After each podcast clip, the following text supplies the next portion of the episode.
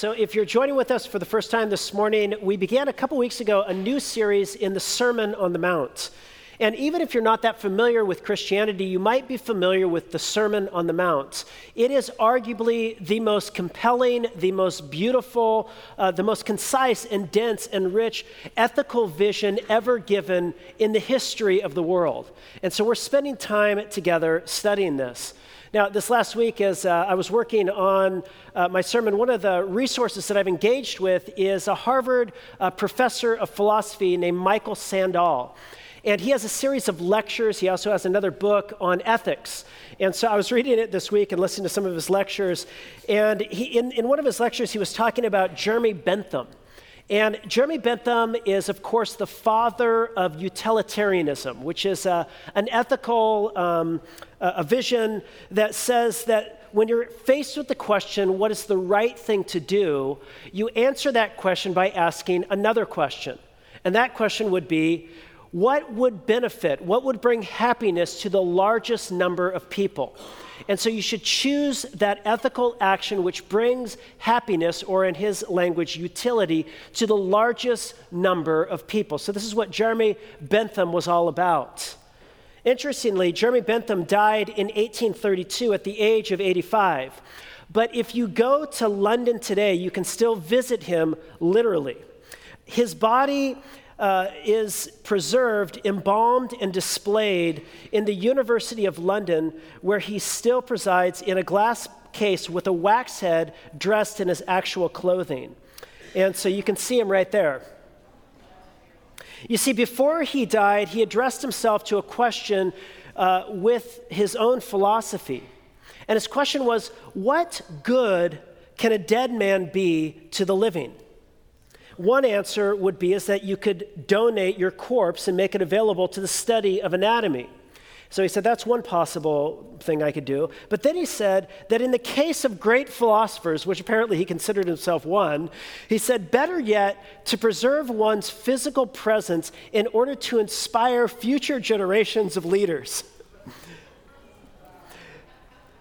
and so there he is. He's stuffed uh, his head didn't preserve very well, and so they actually created a, a, wax head, but you can see his, his not very well preserved head down at the bottom between his feet. Yeah, it's weird and gross.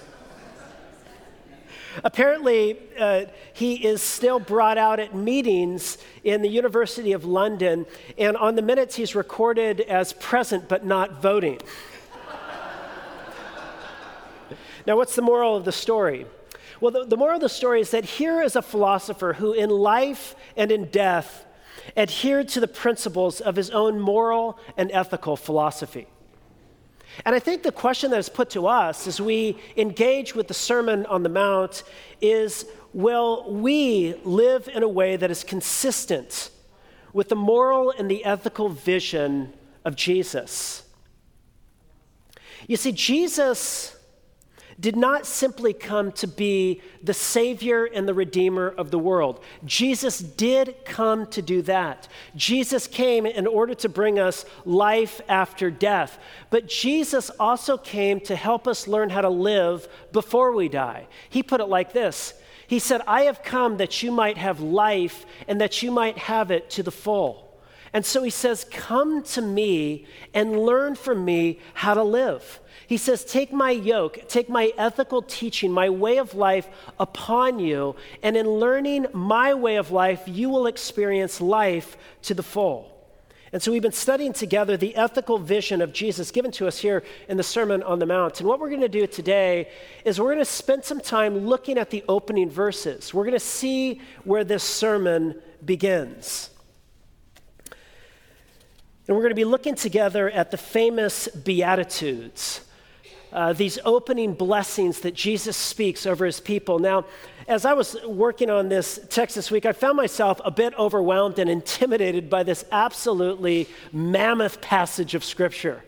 And I felt myself unequal to the task of the beauty and the depth and the profundity of the words of Jesus in this passage. I found myself, in some sense, feeling like I was I had come to the ocean seeking to gather it up with a Dixie cup.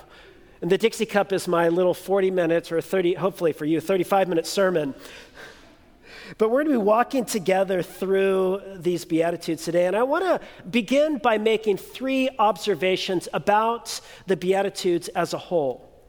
And the first thing I want to observe is what they are not. The Beatitudes, first, are not commands. They are not commands. In this, Jesus is not giving us a bunch of moral exhortations. Sometimes they're treated that way, as if Jesus is commanding us to become poor in spirit, or Jesus is commanding us to mourn. But Jesus never gets up and says, I want you all to be sad or to mourn. Instead, it's addressing a group of people who find themselves in a particular kind of state or condition in life. And in that condition, Jesus speaks this word of blessing. It's not a command, it's a blessing. And the reason why they're called Beatitudes is because that word blessing in the Latin is beatitude. But it's taken from a Greek word called makarios. And makarios essentially means fortunate Aren't things amazing for you? And it would be kind of like if you came to me and you said, Hey, I just fell in love with and met and asked to have asked to marry uh, the love of my life and she said yes and we're getting married this summer and you say makarios how fortunate how blessed you are or you say i just got a promotion at work and we say makarios how fortunate and this was very common in the ancient world where Jesus lived and spoke and worked. He, people would walk around, and, and when something good happened to people, the response would be Makarios. But of course, here is the irony and the paradox of what Jesus does. Who does he speak his blessings over? It is not over those whose lives are going well and who just got a promotion or fell in love or uh, bought a new car. They didn't have those back then. But this is written to people who are in very sad state of life. So, second observation is notice who these beatitudes are for. They're not for those who are powerful. Instead, they're for the powerless. Notice in verse 1 it says this Seeing the crowds, Jesus went up on the mountain, and when he sat down, his disciples came to him. So the text identifies two groups of people that were listening to Jesus. It was the crowds and with the disciple, and it was the disciples. And at the end of the Sermon on the Mount, the, dis- the crowds, it says, were astonished at his teaching. But who are these crowds anyway? Well, Matthew tells us in the previous passage. Look at what it says back up in chapter 4, verse 24. It says that his fame spread throughout all Syria, and they brought him all the sick and those afflicted with various diseases and pains, those oppressed by demons, epileptics, and paralytics, and he healed them. And the great crowds followed him from Galilee and Decapolis, and from Jerusalem and Judea, and from all beyond the Jordan. And so there are these crowds and crowds of people whose lives are marked by hardship and pain. They are diseased, they are disenfranchised, they are demonized, they are depressed. And it is these ones who are drawn to Jesus, who is almost like a magnet for human pain. And so crowds come around Jesus. But who are these people? Again, they're the people whose life is difficult and hard. And it is these people that Jesus looks at and he says, How fortunate, how incredibly great, how wonderful for you. Why? Well, because he says, Because to you belongs the kingdom of heaven. You're mourning, but God is bringing you comfort. You are hungering and thirsting for righteousness, but God will fill you. You are meek, you are powerless, but you will inherit the earth. Jesus says, In the face of your lack, I am bringing my kingdom of abundance and joy and grace, and it is for you.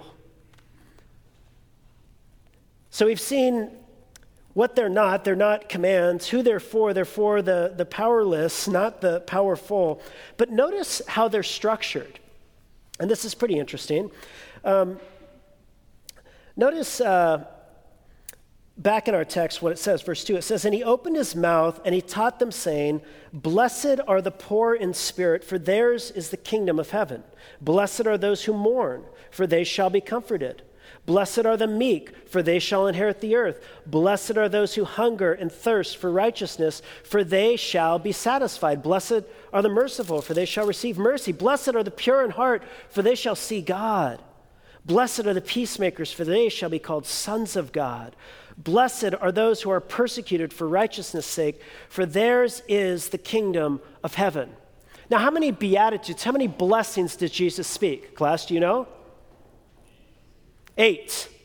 Some say maybe there's a ninth there, but the ninth one is really an extrapolation on the eighth, which is about blessed are those who are persecuted. So there are eight beatitudes, and what I want you to notice about these two, these eight beatitudes, and what scholars have noticed is that they fall into two natural sections. So there's two parts for these eight commands, each falling down in two sections of four beatitudes each. And the author does different things to highlight that these are two sets. And so, for example, the beginning blessing is uh, says, Blessed are the poor in spirit, and then here's the promise for theirs is the kingdom of heaven. And it's bookended by a similar statement those, blessed are those who are persecuted for righteousness, for theirs is the kingdom of heaven. And so these two promises of possession of the kingdom of heaven bookend all of these promises of future blessing in the middle. Another observation is that each of the first uh, four Beatitudes begin with the same letter in the Greek alphabet. That's kind of interesting, isn't it? Which is a P, or, uh, yeah, there it is. You can see it up there. And then another interesting thing about the, these two different sets is that each grouping of four ends with a statement about righteousness. So the first group of four ends with those who hunger and thirst for righteousness. The second group of four ends with those who are persecuted for righteousness. And the final interesting feature about these two halves is that each consists of 36 words apiece which is interesting. Does it sound like the author is doing something intentional there? And so, what is he doing? Well, I think that he's identifying two different types of places we can find ourselves, two different arenas that Jesus is blessing, and they each hang together in these two sections. And you could call the first, and we'll kind of start diving into the meat of the sermon on the, or the meat of the Beatitudes. Now, these, the first four Beatitudes you could call Beatitudes of lack. In other words, they speak to us when we are in a position of lacking something. And so notice the first one. He says, Blessed are the poor in spirit. They lack spiritual gumption before God. Instead, they're poor in spirit. They don't have any leverage with God. And then he talks about those who lack joy. Blessed are those who mourn. And then those who lack power. Blessed are the meek. And then those who lack righteousness because they're hungering and thirsting for righteousness. And so this is addressing us when we find ourselves in positions of lack. And let's just talk about this for a second. Have you ever found yourself in a place in your own life where you find that you are in need of mercy? You're lacking.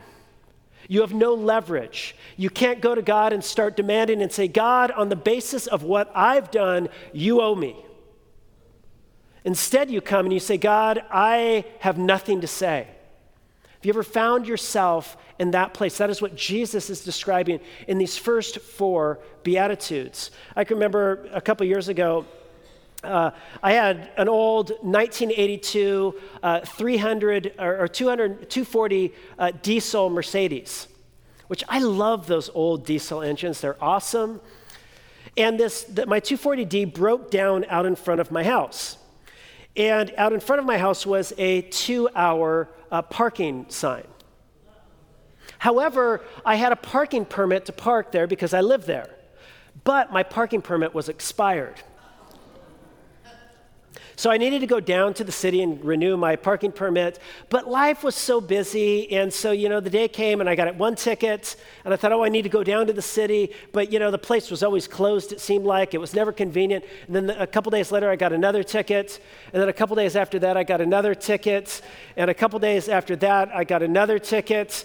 A couple days after that, I got another ticket. All the while, I'm convincing myself I'm going to go down to the city. And, uh, and I finally get my car fixed. I can move it off the street. I put it in the driveway. Meanwhile, I took all those tickets and I put it in the place where I can always helpfully remember where they're at. I put them in my glove compartment. And then I forgot about them.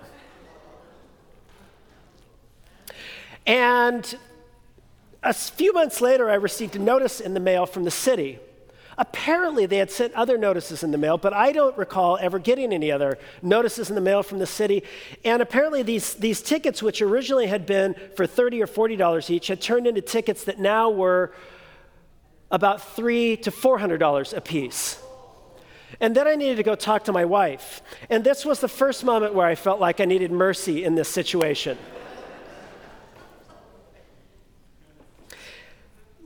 And then I needed to go down to the city. And when I went down to the city, I said, Can I pay for these? And they said, um, No, you now need to go to court and stand before the judge.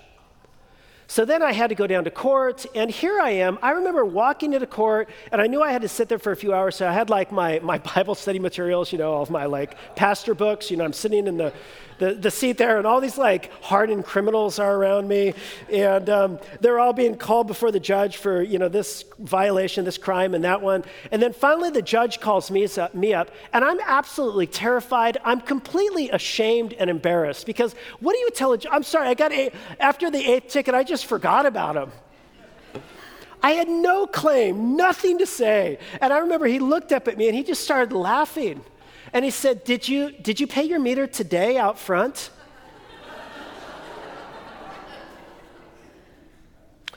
and all I could say was, I'm an idiot, and I'm sorry. And would you have mercy on me? I don't think I can pay two or three thousand dollars today. And he showed me mercy.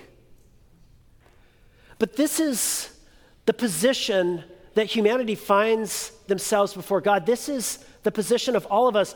None of us can go to God, the ultimate divine judge, and have claim on him and say, God, you owe me. And yet, very often, this is where we can find ourselves.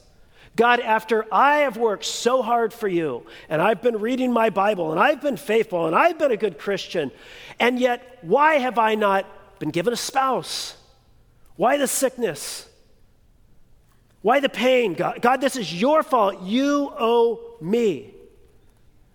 And that is somebody who is not full of spiritual poverty, but of spiritual pride.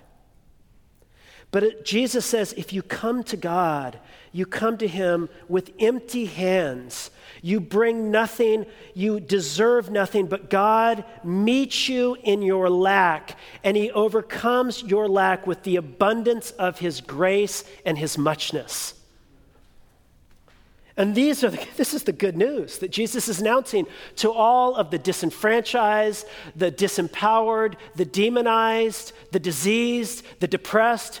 Jesus says the kingdom of God is for people just like you. And this is incredibly great news. And then Jesus moves from these undesirable states and conditions who among us wants to lack joy and spiritual power and gumption?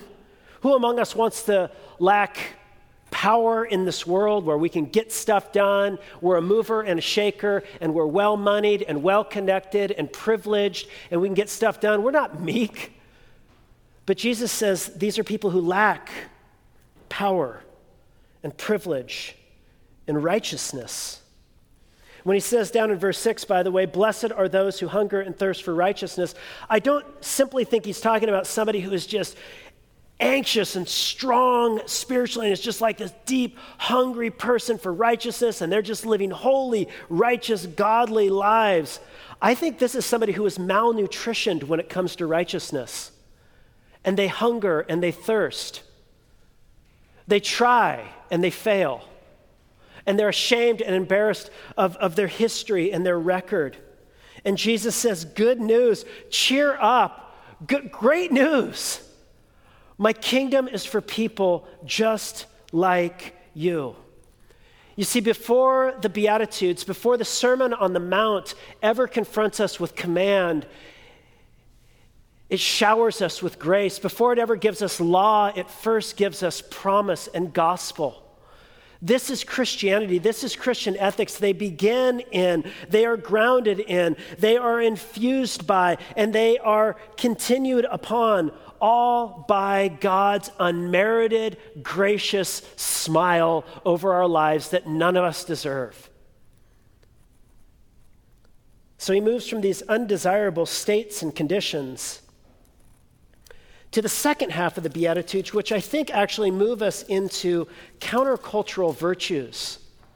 So the first half is more undesirable, and the second half becomes more desirable virtues. And I think they're connected because I think logically one leads to the other. And so, for example, notice each of the four. He says, Blessed are the merciful. Who are the merciful? They're the people that when you've blown it, you've screwed up again, you've messed up, and you know it, and they come to you with mercy and grace, and they say, You are still loved we're still okay. I'm going to help you. You need to turn away from that stupidity. You need to own it. You need to acknowledge it. But you are, I love you and I extend mercy to you. And then he says, Blessed are the pure in heart. Another way in which you could translate pure in heart is singleness of heart. And so he is speaking here about a singleness, a commitment of heart to God. And it's saying, look, if this God has given everything without reservation to me, then I will turn and I will give my life unreservedly to him. And then he says, Blessed are the peacemakers. In a world of warmongers, a world where we are always engaged in culture wars and political wars and uh, Facebook wars and tearing each other apart and ridiculing and not understanding, Jesus says, My people are being formed and shaped into a different kind of people. These are people who lack nothing and they've been given everything by God, by sheer mercy and grace. How can they not move out in the world and become a peacemaker, extending grace and mercy? And I love this one. He says, Those who are peace, blessed are the peacemakers, for they shall be called sons of God. And it's as if Jesus is saying, Those who extend mercy, who work for reconciliation, who sit and listen and try to understand before they demand to be understood and heard which is what we do in our political discourse. We don't sit and understand our, the other. Instead, we demand that they understand us, and then we exaggerate and we distort their positions. We make it easy for us to cr- criticize, and we tear them down. And Jesus says, Blessed are those who are peacemakers, who work to reconcile divided peoples and relationships, because that is like God. You see, what has God done? At the very center of cosmic history is God's great act of reconciliation, where the true and living God broke into humanity.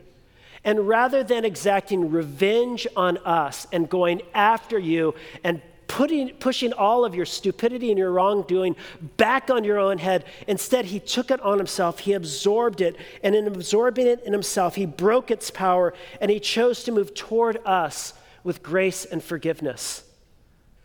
And he says, Blessed are those who receive my reconciling love and become agents of reconciliation out into the world. And then he says, finally, blessed are those who are persecuted for righteousness' sake. You know, in every culture, in every time and place, there are aspects of Christianity that overlap with the culture. And there are some values that, you know, because of common grace and because they just make sense, there are things that, that in, in, in a particular cultural moment we can all kind of all champion and agree on. But there's also in every time and place aspects of Christianity that diverge from what the culture is telling us. with regard to subjects like money and sex and power and immigrants. And it calls us into a different way of being that goes counter to the culture. And oftentimes people don't understand. They ridicule us, they make fun of us, they persecute us. And I recognize that in our state, we live pretty charmed lives, most of us.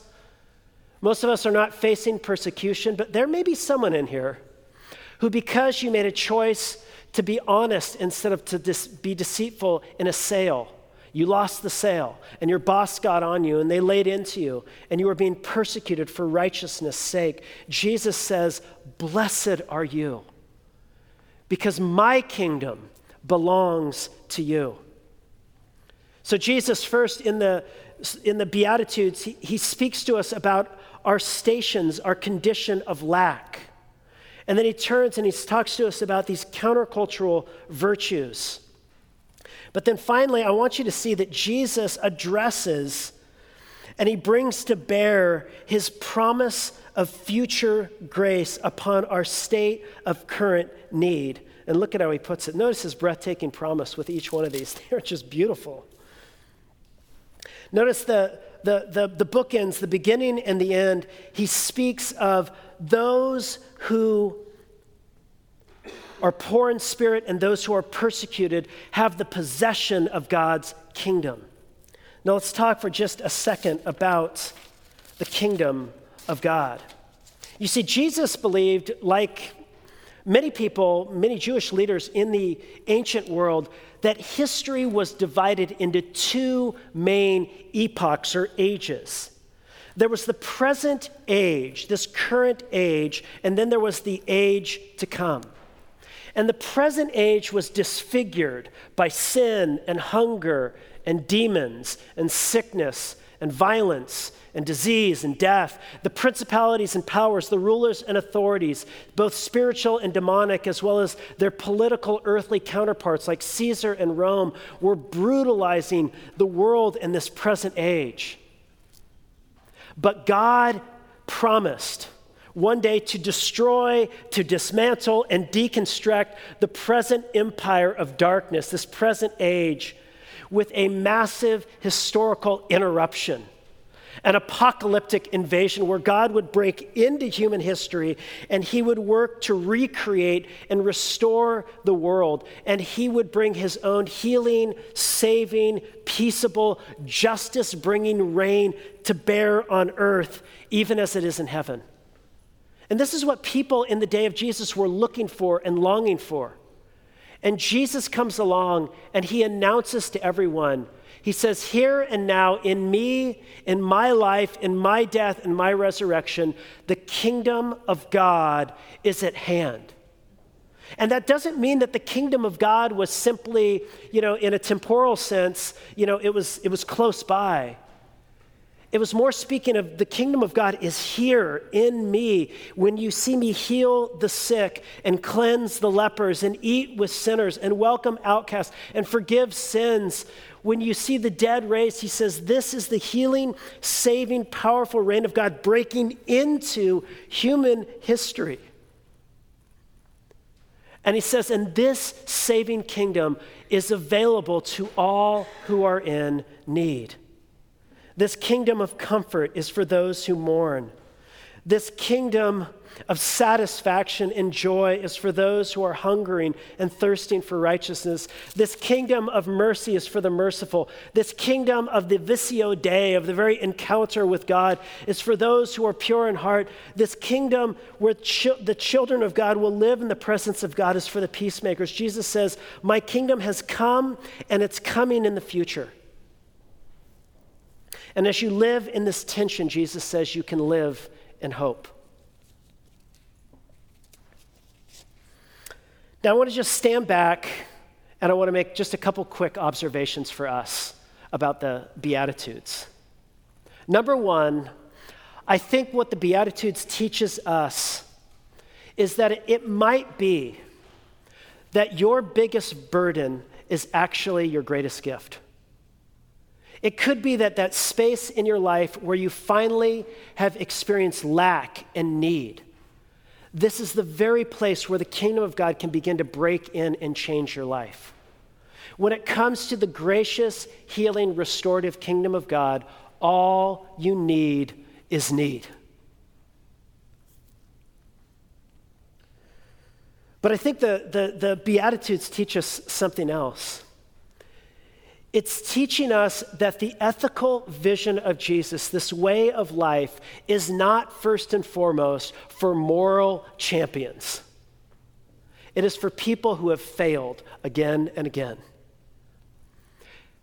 You know, um, when I was up in Oregon a few weeks ago with my parents, uh, they introduced us to a show. I don't know if you've seen it, but American Ninja Warrior. Anybody here watch American Ninja Warrior?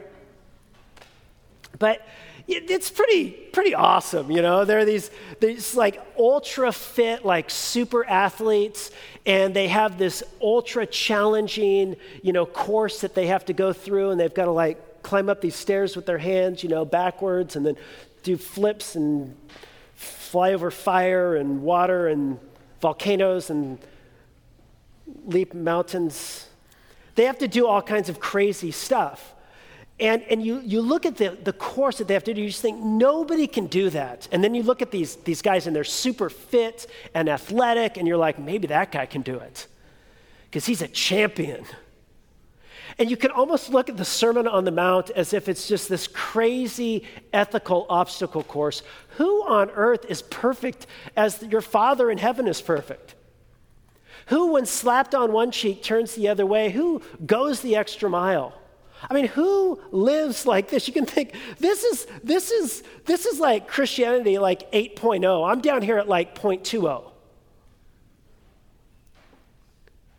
But Jesus delivers this beautiful ethical vision to those who are broken and needy.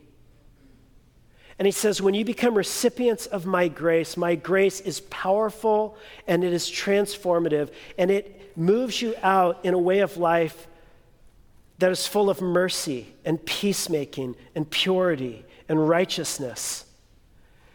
It's as if Jesus is saying it is not simply law and rules and religion that produces the ethical life.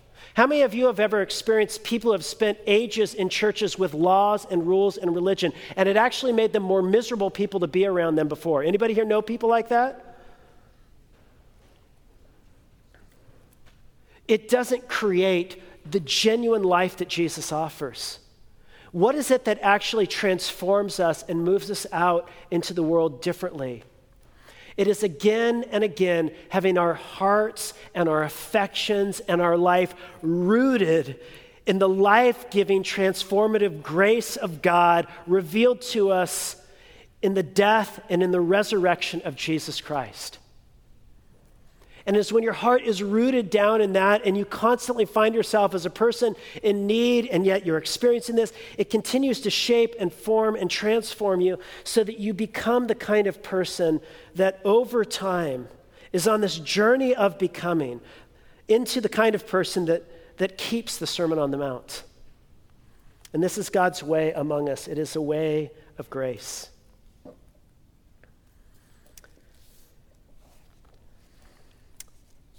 So let's pray together. Let's just ask that God, in the weeks and in the months ahead, that God would save us both from self loathing when we look at the stuff in the Sermon on the Mount that uh, just exposes us and makes us look like a, a wreck, and also self righteousness for those times when we have those minor victories and we start doing stuff that Jesus starts talking about and we become self righteous.